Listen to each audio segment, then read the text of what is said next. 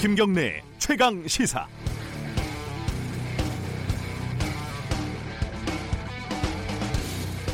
나경원 자유한국당 원내대표가 지난 12일 국회 연설에서 인용한 이른바 김정은 수석비서관 기사와 관련해서 민주당이 블룸버그 통신 기자를 강도 높게 비난하는 논평을 낸 적이 있습니다.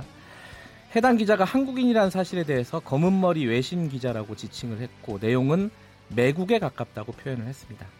외신 기자 클럽이 인종차별의 소지가 있고 언론 자유를 침해했다고 반발을 하자 민주당은 어제 사과하고 관련 표현을 삭제했습니다. 결과적으로 애초 기사의 수준과 품질, 그 기사를 인용한 나경원 원내대표의 의도, 민주당 논평의 적절성 등이 모두 논란이 되고 있는 상황입니다.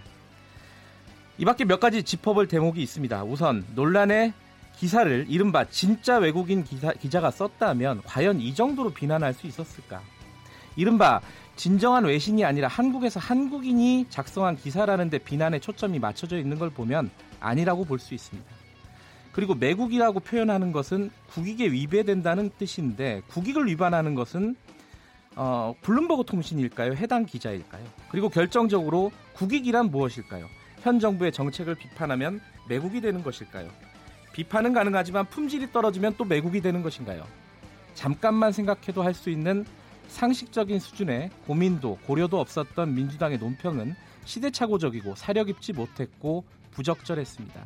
3월 20일 수요일 김경래 최강 시사 시작합니다.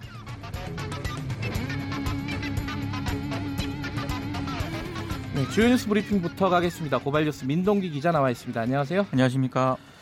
어제 그 대통령의 지시에 이어서 박상기, 김부겸 장관이 합동 기자회견을 했어요. 그렇습니다. 뭐 김학의 전 차관 사건, 고 장자연 리스트 사건, 버닝썬 사건에 대해서 은폐 부실 수사 의혹을 철저히 규명하겠다고 밝혔는데요. 네. 근데 의지는 강력하게 표명을 했는데 내용의 구체성이 떨어진다는 그런 지적이 나오고 있습니다. 네.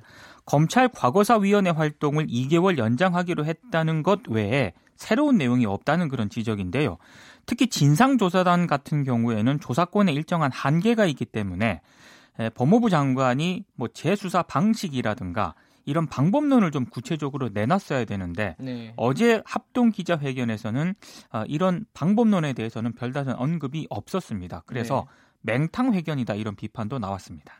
대통령이 지시를 하니까 어, 뭐라도 해야 되니까 한 거죠. 뭐. 그렇습니다.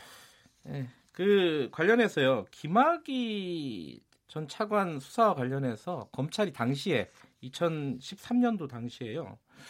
영장을 여러 차례 기각했다 이게 좀 새롭게 드러났어요. 이게 KBS 보도로 좀 확인이 된 내용인데요. 네. 김학의 전 차관이 2013년 당시에 어떻게 무혐의 처분이 내려졌는지를 확인을 해보니까 네. 아주 문제가 있었습니다. 당시 별장 동영상 원본이 아무래도 좀 김학의 전 차관의 거짓말을 입증할 핵심 증거였기 때문에 네.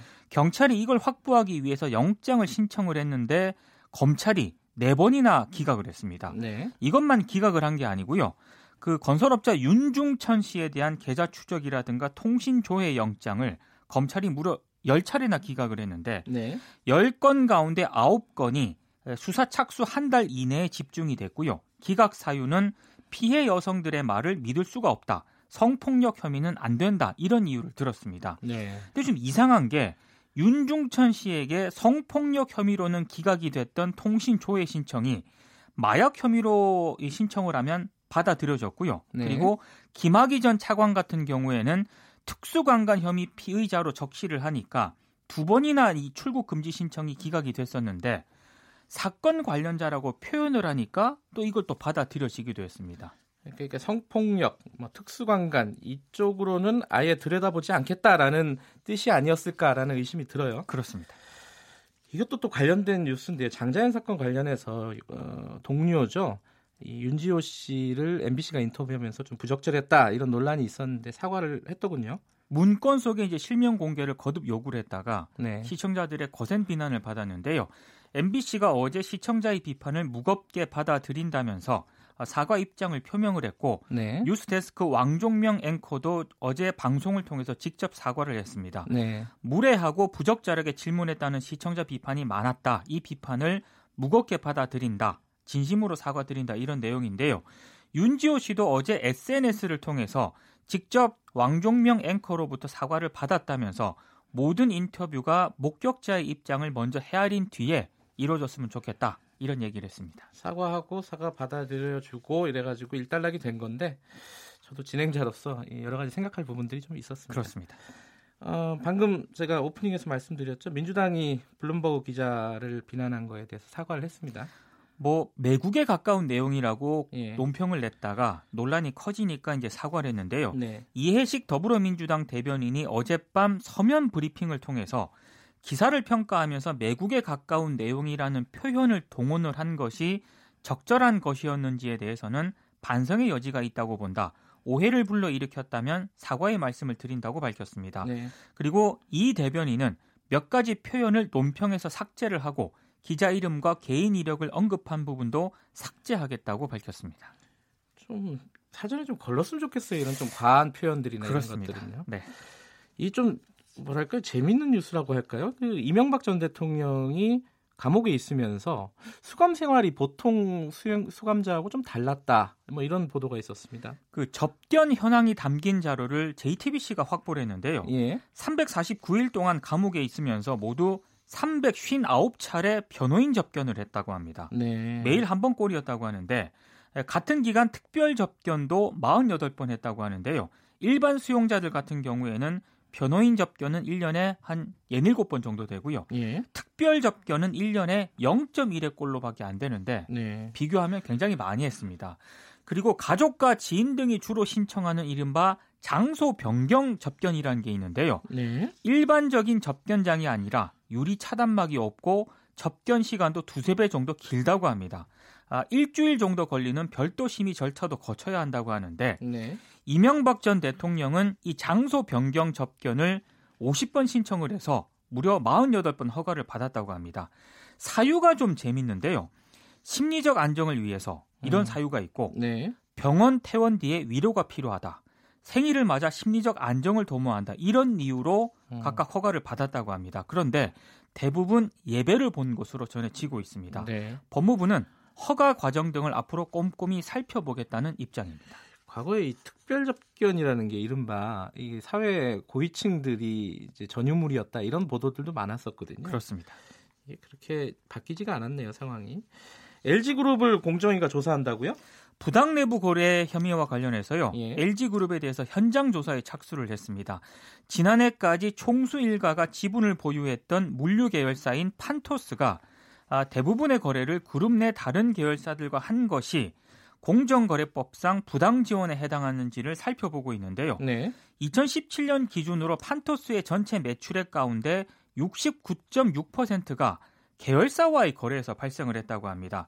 계열사 간 부당 지원 행위는 공정거래법이 금지하는 불공정 거래 행위에 해당되기 때문에 이걸 지금 네. 살펴보고 있는데요. 네. 특히 그룹 계열사 대상 매출액 대부분이 경쟁 입찰이 아니라 수의 계약으로 이루어진, 이루어진 점도 상당히 음. 좀 의심이 가는 그런 대목인데 네. 공정위는 필요하다면 추가로 현장 조사를 하겠다는 방침입니다. 네, 결과를 좀 지켜봐야 될 것 같고요. 네. 대한항공 소식이 오랜만에 들어왔습니다. 조양호 지키기가 지금 뭐 점입 가경이다 이런 이런 말이 있어요? 그 다음 주 대한항공 주주총회가 개최가 되는데 네. 최대 관심은 조양호 회장이 연임을 할 것인가 이거 네. 아니겠습니까? 근데 여러 가지 좀 이상한 좀 조치들이 나오고 있습니다. 어, 사내 전산망에서 뭐 여러 가지 찬반 의견을 밝힐 수가 있지 않습니까? 네. 그런데 지난 18일 이 메뉴가 아예 사라졌다고 하고요. 그리고 반대를 하려면 주식을 직접 인출해서 의결권을 행사해야 하는데 인출 신청을 하더라도 소용이 없을 가능성이 큽니다. 음. 지금 신청을 하더라도 인출이 28일 정도 되는데 주총 날짜가 27일이거든요. 네. 그래서 여러저러 논란이 제기가 되고 있고요. 만약에 의사 표시가 없는 의결권 같은 경우에는 우리 사주 조합장이 행사를 하게 되는데 우리 사주 조합은 회사에서 운영하는 것이기 때문에 아무래도 조영호 회장 이사 선임을 찬성하는 쪽으로 투표할 가능성이 높은 그런 상황입니다. 네. 그리고 이외에도 대한항공 팀장들이 회사에 우호적인 의결권을 행사를 해야 한다면서 직원들에게 가족들 의결권까지 위임해 달라는 메일을 보냈다고 하는데요. 네. 어, 조영우 회장이 연임을 하려면 출석 주주의 67%가 찬성을 해야 되거든요. 3분의 2요. 그렇습니다. 예. 근데 우호 지분이 지금 33% 정도밖에 안 된다고 합니다. 예. 시민단체들은 연임을 막겠다면서 56% 지분의 소액 주주 표를 모으는 그런 상황인데 우리 사주가 2.14%의 지분을 가지고 네. 있거든요. 이게 굉장히 중요해졌기 때문에 대한항공 측이 이런저런 지금 어, 조치들을 취하고 있는데 대한항공 입장은 이렇습니다. 위임을 권유했을 뿐 강요하지는 않았다. 이런 입장을 내놨습니다. 음, 직원들한테 권유를 하면은 이게 받아 받아들이기가 좀 어렵네요. 이거 불안한가 봐요. 그렇습니다. 여기까지 듣겠습니다. 고맙습니다. 고맙습니다. 자, 주요 뉴스 브리핑 고발 뉴스 민동기 기자였고요. KBS 일라디오 김경래 최강 시사 듣고 계신 지금 시각은 7시 35분입니다.